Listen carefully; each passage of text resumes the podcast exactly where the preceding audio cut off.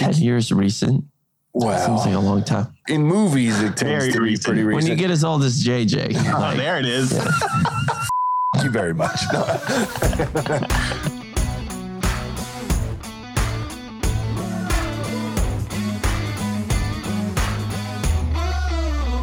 Welcome to the What's Our Verdict podcast, where we fashion ourselves cinematic judge and jury. My name is JJ Carter. I'm here with my co-hosts Matt Senheiner better red than dead. and Alec Burgess.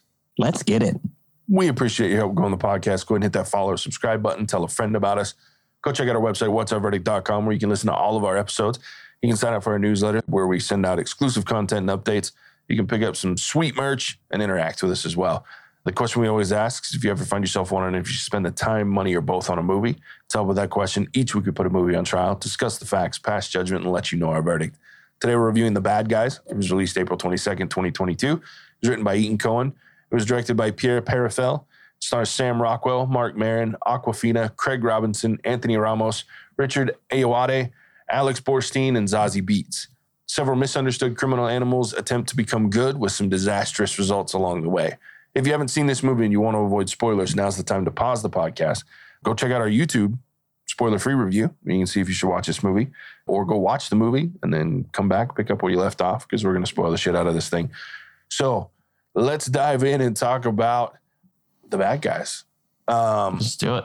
let's uh, get the first topic out of the way, and that is Sam Rockwell. Holy smokes. Yeah. I love Sam Rockwell. I think I was like first introduced to him in like Jojo Rabbit. Wasn't he like one of the Nazis? He was, he was one of the commanders. He was one of the gay commanders. Yeah, yeah. Oh, that's that guy. Yeah. He's got his big old costume on. So ever since I watched that, like I've just started looking for stuff that has Sam Rockwell in it Mm-hmm. um, because he's phenomenal. And I think he kind of flies under the radar a little bit for the talent that he provides. He's worth more than what he in or what he's portrayed. He's, he's like full of talent, but doesn't get necessarily all the recognition that he should. So I'm here to recognize Sam Rockwell. Yeah. And he's been in a lot of movies and TV shows. Like he's done a lot of work that he doesn't really like you don't know about until Yeah. later. Like, I mean, he's in some big movies. Like he was in The Green Mile back in the day. He was in a movie called Safe Men, which was a really weird and interesting movie.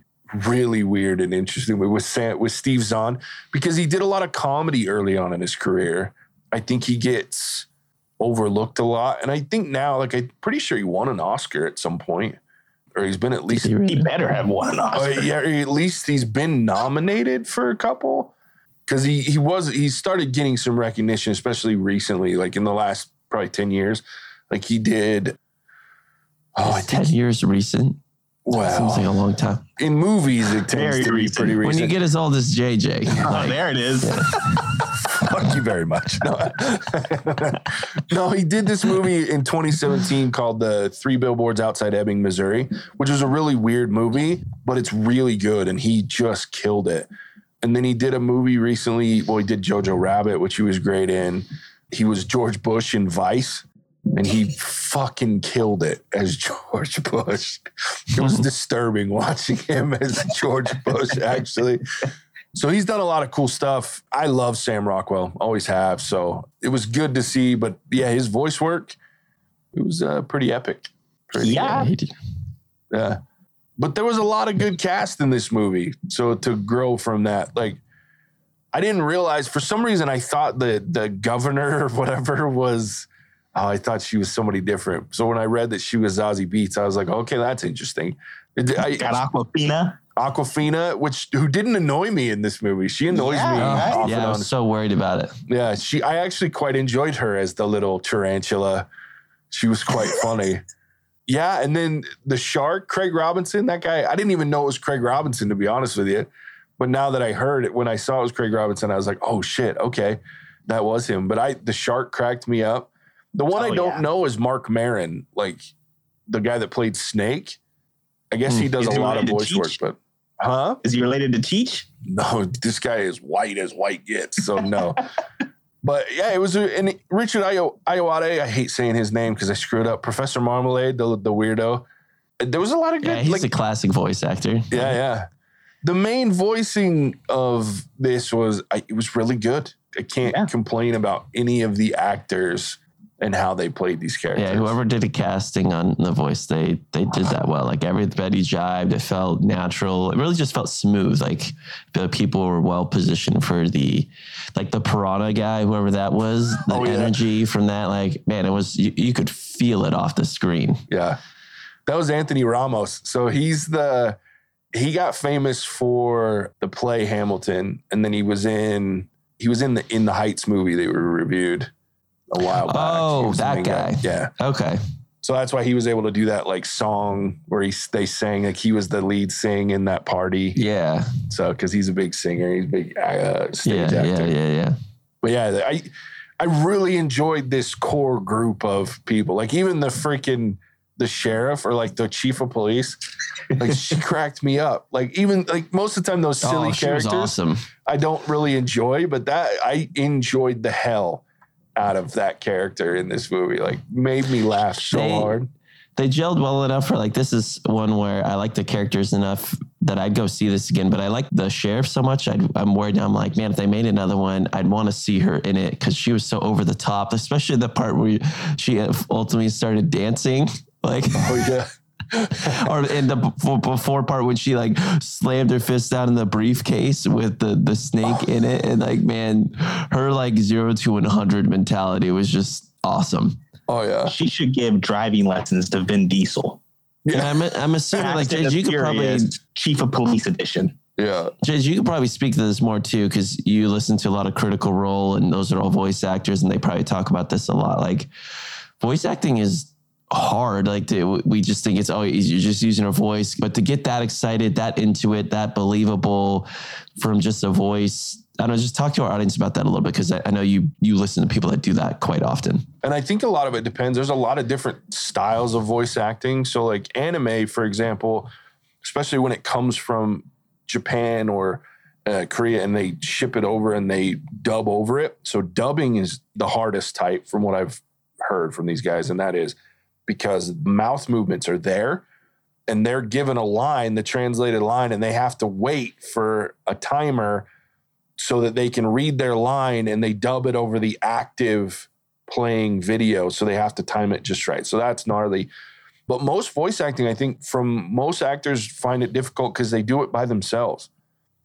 It's not like they're standing around in a room together and acting against each other Like like they're just do. reading their own line. Yeah, they're just in a booth reading their own line. And especially something like this, where a lot of the voice acting for this movie and most of the movies that have come out in the last like year and a half were done in a vacuum because of COVID.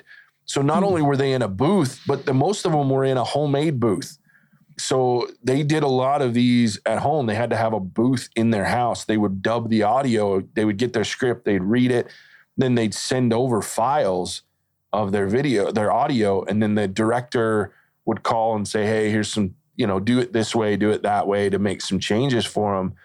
But it's not an easy thing because it's not like normal acting where you're all together and you're playing against each other in a scene. It's you're given a script and you're given some of the the video to see what's happening. So you get like those pared down versions of the drawings and the artist's renditions, but and then like the animations are like the stick animations and shit that they do that's pre built. But yeah, it's it's not an easy thing to do voice acting. In fact, I would say in a lot of ways it's more difficult than regular acting because of the the situation and where you're at, and probably more so recently because of COVID. They're not able to Mm. go into like a studio booth with people. I think they're back to it now. paid significantly less, I would assume. no, it's typically you're going to get the same because it's your Really? name. Yeah, because it's your name that draws people. So for like, I guess if you were coming up through voice acting, like you were a voice actor, not like Tom Cruise going to Sure. voice a character type thing, right? yeah, if you're like a professional voice actor, you're not making the 25, 35 million dollars a, a movie like you a video or film actor does. But they make decent money. Like I, I'm not saying they're making millions a years, but especially video game, if you get into that's a whole different an- animal, just animation, cartoons and things versus video game. When you start getting into those video games because it's such a big market, they make some good money in the voiceover for video games Yeah. especially now because they do the motion capture more than just voice.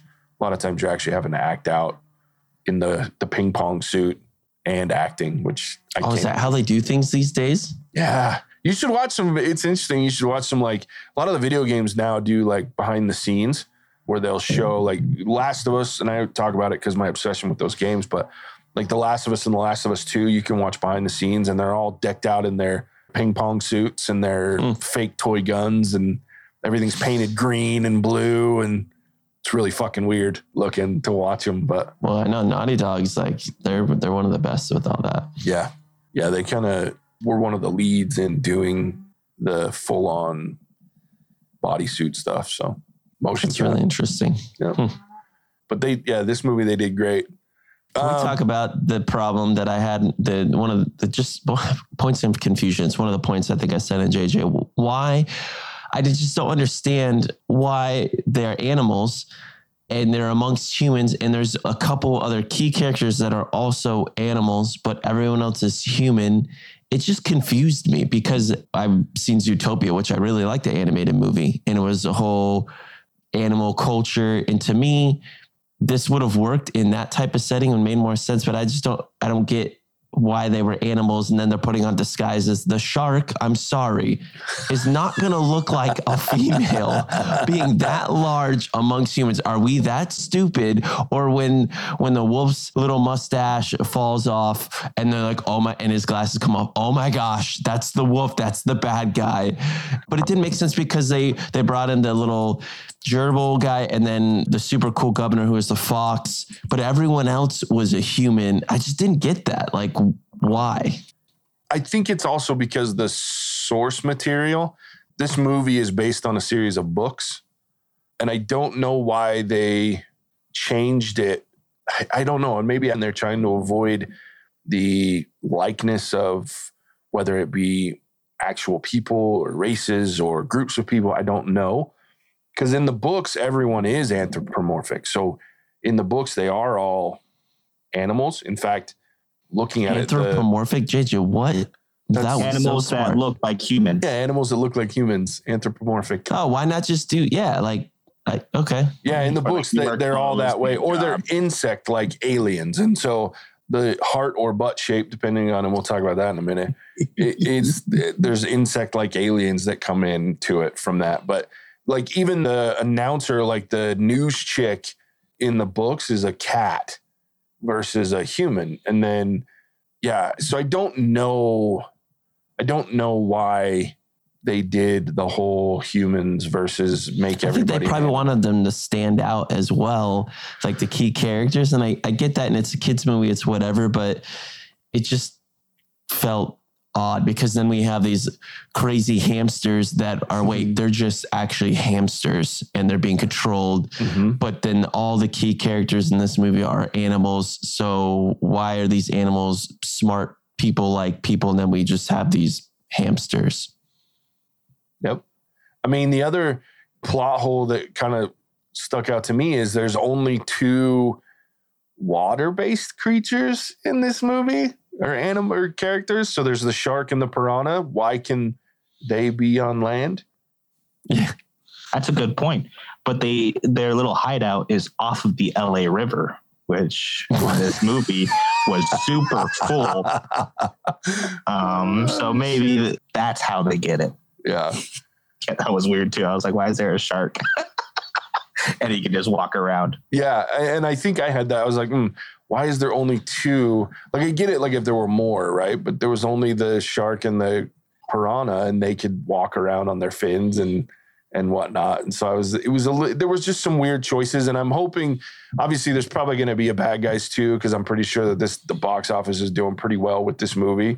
So hopefully they'll straighten out doing some definition in the world and, and things like that from the books. Because the the other piece about it is, like I said, the the main villain in the book, he's not a guinea pig. He's an alien.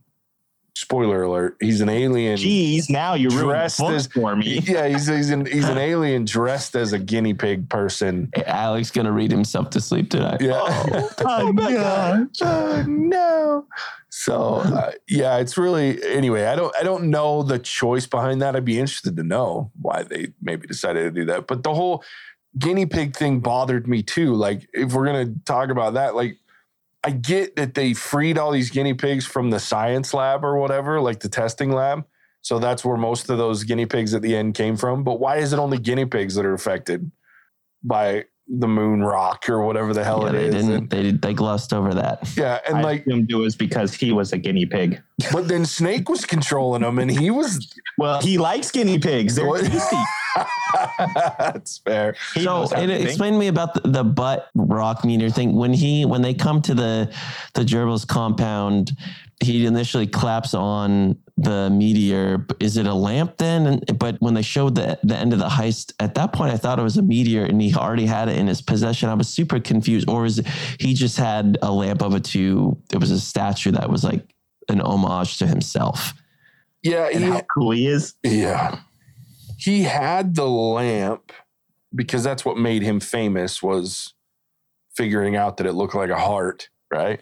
So he had the lamp, but I think what they were trying to show is this guy's been planning this for since the thing hit the ground, right? So Mhm. he has this lamp. It's an identical replica to the actual meteor, so that when it came time, because he thought he swapped them to where the meteor was the one driving around on the truck or whatever versus or on the car versus the one that Snake swapped it out for the lamp. But I think that was always his plan is he could have he could give back the lamp and then keep the real one so he could mind control them. I just was like, what the fuck? It's just somebody's gonna notice when all the guinea pigs are running around. and maybe not control the species that's you. Like pick something else. Well, And- yeah, and it's weird because he's not actually him in the books. Like he's he's an alien. He's an insect alien. So I just didn't. I thought it would be more interesting because I thought at first when he put on the helmet that he was going to be able to mind control the humans. I thought that's where the difference was going to be. Right? Was the animals couldn't be mind controlled by this thing, but the humans could. And then That it turned out a lot of sense. yeah, that would have made a lot more sense. And I don't know if that's where the book goes with it or not. I don't know, maybe not. But I, to me, that was the first thing that I thought was, oh, he's going to be able to mind control the humans, and then all of a sudden he's mind controlling fucking guinea pigs, and I'm like, wait, what? Why are there so many? Yeah, and then they turn into too, Dave. basically like a morphed monster guinea pig river, and when they smash into things, they just keep going. Props to those guinea pigs, man. They are on some hyped up roids. well, I just want to know where all the smashed guinea pigs from the car driving over it, and like, there's got to be like a pile of dead guinea pigs somewhere. Kids movie, man, gloss over those details. I don't know. I did like this movie. This is completely differently random, but the, the whole briefcase thing where they had a randomly generated code, and when the snake finally does get the code, and it's one, two, three, four. But I love that he just rolled his eyes. of course, he puts it back, and all that trouble just to get it. So, Pretty funny. speaking of the twist, were you guys caught off guard at all? But I mean, I know it's a kids' movie, so it's not like they have to try real hard to hide stuff. But like, did you see the whole Professor Marmalade thing coming from a mile away, like I did? Yeah. Okay. The other twist of the governor being that other individual, like when it, I wasn't super surprised, but I was, I was also like, okay, like that one was a little bit more surprised, but the other one, no, like I knew that guy was going to be the bad guy. Yeah, I think I was like a little surprised at how in depth, like the whole Crimson Paw, like how cool her villain character like side was. But I knew she was going to be some sort of villain, just the way that her and Wolf interacted at the first party, and like she Wait, I went back to that. I was like, she was too specific. yeah, yeah, yeah. She was she caught on too well and like was too in his corner for her not to have had some sort of well, on Fox, you know, the first thing people say about Fox are they're Sly Fox or whatever, you know. So they're they're on that villain scale. Fox. Yeah. They're on that villain scale somewhere on the low end. But I will say that when she came in as the Crimson Paw, like that was badass shit. Like that was fun. And like her fight scene, that shit was dope. Yeah. right? I love that their prison was uh, scum. yeah. Uh, super something, Ultra Max. Yeah. That, that made me chuckle. I was like, Only "Ah." only it wasn't scum, it was suckum. oh, it was? Yeah, it Damn was S U C M. Well, never mind. then. something C. Missed opportunity. well, yeah, it was something ultra something max, but yeah, it was suck 'em, and I was like, well, that's an adult joke Hmm. because I was like, whoa, they actually put that in there. Okay. but I love it when cartoons have adult jokes in there. Oh yeah. I think my favorite joke, even though it's not really an adult joke, was when they like went down the stairs and then just in unison they all put their seatbelts on after Oh. they stopped. Just yeah, when they were driving all slow and like, yeah. Hmm. I will say that the the car chase scene, and Matson, you mentioned this in the spoiler free. The car chase scene was really well done for an animated film. That was awesome. I like to see that humans can run as fast as their vehicle and get back in their vehicle. I mean, it, I love that perfect quintessential animated movie, but it worked so well. It was so captivating and interesting. The, the facial expressions, the dialogue, just to the sheer amount of like cars crashing and the ingenious nature showing the hacking of the traffic lights and everything. I liked it a lot. I would, that was really fun. Really, really fun scene. Yeah. I like to like the theft of the rock, like when they were at the party and like she grows her computer into this like giant, like 19 screens, and then like passes out from the fart cast just to like come back and finish it at the last second. that was a tense moment, man. Yeah, no. You're like, oh, I had both hands on the armrest, like, oh shit, this is how it goes down. They're all going to jail. yeah, it was pretty fun. I, I enjoyed it. Like when they're in the diner Mm, and they're mhm, just all nonchalant and then they just go rob a bank. yeah. And everybody's like pressed up against the walls. That Yeah. made me. That was funny because they were all just like chilling, and then all of a sudden you see everybody hiding from them because they're snake Uh, check, and the please. big wolf. Yeah, Well- We're just gonna leave the money here. it it reminded me of Pulp Fiction, like where the opening diner scene where the two are just sitting there, and then they decide to rob the actual diner. So I, it kind of felt reminiscent of that. Only they walk out and rob a bar, so I, or a bank. So I thought that was pretty fun. Alec, you sent over a topic as far as now. I've never seen seen Zootopia, so I have no point of no frame of reference for it. But Oh, you should watch it, JJ. I think you'd like it. I'll have to check it out. I've heard about it, but I've never seen it because it was out before we were doing this podcast, I think. So you put down, is it a, I don't know if it was a question or it was a statement, but Oh, it's a statement. so you're the better version of Yeah, Zootopia. this Talk to me about why. better. All right, so Zootopia kind of deals with uh, prejudice a little bit. There's this animal community, and most of this community is what we would consider prey animals, right? Non predator, non hunter. And there's a small portion that are the predators. There's this cute, fuzzy little assistant mayor who ends up being the bad guy in the end, just like a cute little fuzzy gerbil. Mm. In Zootopia, the blame is put essentially on the predators, uh, the same way it's put on the bad guys in here, and they get framed for a crime. So I was watching this like, oh, this is Zootopia, except I like this movie better. I think it was far better done. Just the adult kind of jokes and humor made it more appealing to, I think, a wider range of people because you don't lose the kids, but the adults are, I think anyway, more entertained. So, uh, yeah, I was See, like, I, I oh, tend to disagree with you there, Alec, where I think the bad guys was more at times entertaining with some of the overtop nature. And I liked the main crew a little bit more than maybe Zootopia, where I think the bad guys suffered is some of the confusion I've talked about earlier is this world building of the questionable nature of these animals amongst humans, but then also animals that are just animals but not humans. And Zootopia never shied away from that. I like that they set up they had this predators versus the like the more the docile animals and they fit their mannerisms and I like that. And I think they set that up really well and they built a world that made sense to me and a community around that and they did a really good job where the bad guys left that lacking for me where I have questions around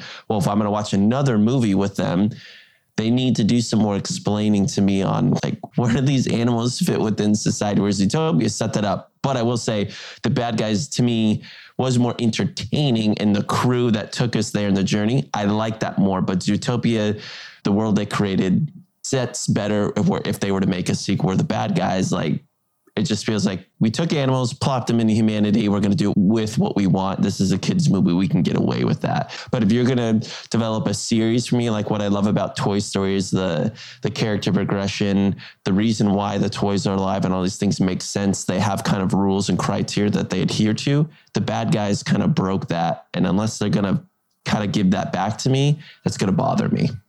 That's fair. Um, I don't like disagree with their point at all about the world building. What I liked though is that they kind of in the bad guys they were punching uphill from the very beginning, and we get that with Snake where he's like, "Who wants to come to a snake's birthday party? This is why I hate my birthday. Nobody ever showed up because I was a snake." So I took their world building from that angle. I was like, "Oh yeah, these guys had the entire deck stacked against them before they even decided to become criminals." Yeah, yeah, I see both sides for sure because I it did bother me that I was like, what the hell? Why are there humans in this? Or what is there? What's the point of it? But I also, yeah, I was really, really enjoyed the whole plot of this movie. Like I just enjoyed it. It's just weird at, at times, but I'll have to watch Zootopia because I have no frame of reference for the comparison because I've never watched. It's seen not a it. bad watch. I enjoy it. I just Yeah, like this one no. better. I think it did a better job. Sure. Yeah, interesting, fun movie for sure. Last question: Was the meteor a heart or a butt? Dude, it was a butt. No, it was a heart. It was too had too much of a point at the bottom. It needed to be a little bit more rounded for me to feel like a butt. it looks like it's all about perspective, right? The bad guys see a butt, the good guys see a heart. so, and I see a heart shaped butt. You saying I'm a bad guy? Is that what you're saying, JJ? Saying we're all bad guys. We just don't all know it yet. But the heart design, there's two ways to look at it. There's one, it looks like a woman bending over, and the other is it's two actual human hearts set side to side. It's up for debate whether it's the woman bending over, which there are cases for and, and proof of, and then it's also, like I said, they you take two actual human hearts, and if you turn them to a certain angle and set them side by side, they actually kind of look like that. So it's the whole love heart. Which is more believable? well, considering that, I, I don't know. I'm not going to go there. I will stop. Yeah. Anyway, there it is. We digress. Right, kids movie. Kids movie. Uh, yeah, let's go ahead and rate this thing. You guys ready? Yeah. All right. Matson, let's let you start with this one. No, you started last time, huh? I'll go first. Oh, I can go first, JJ. I'm not shy. All right, you go first, buddy. Yeah, I'll give this movie a solid four. Really entertaining, fun, especially if you're going to see it with kids or even with some adults. You're going to laugh. There's definitely, and I wish I remember my favorite one liner. I can picture in my head, but I cannot articulate it enough. There are definitely times that I was just, I was laughing, and it's a feel good, do good movie.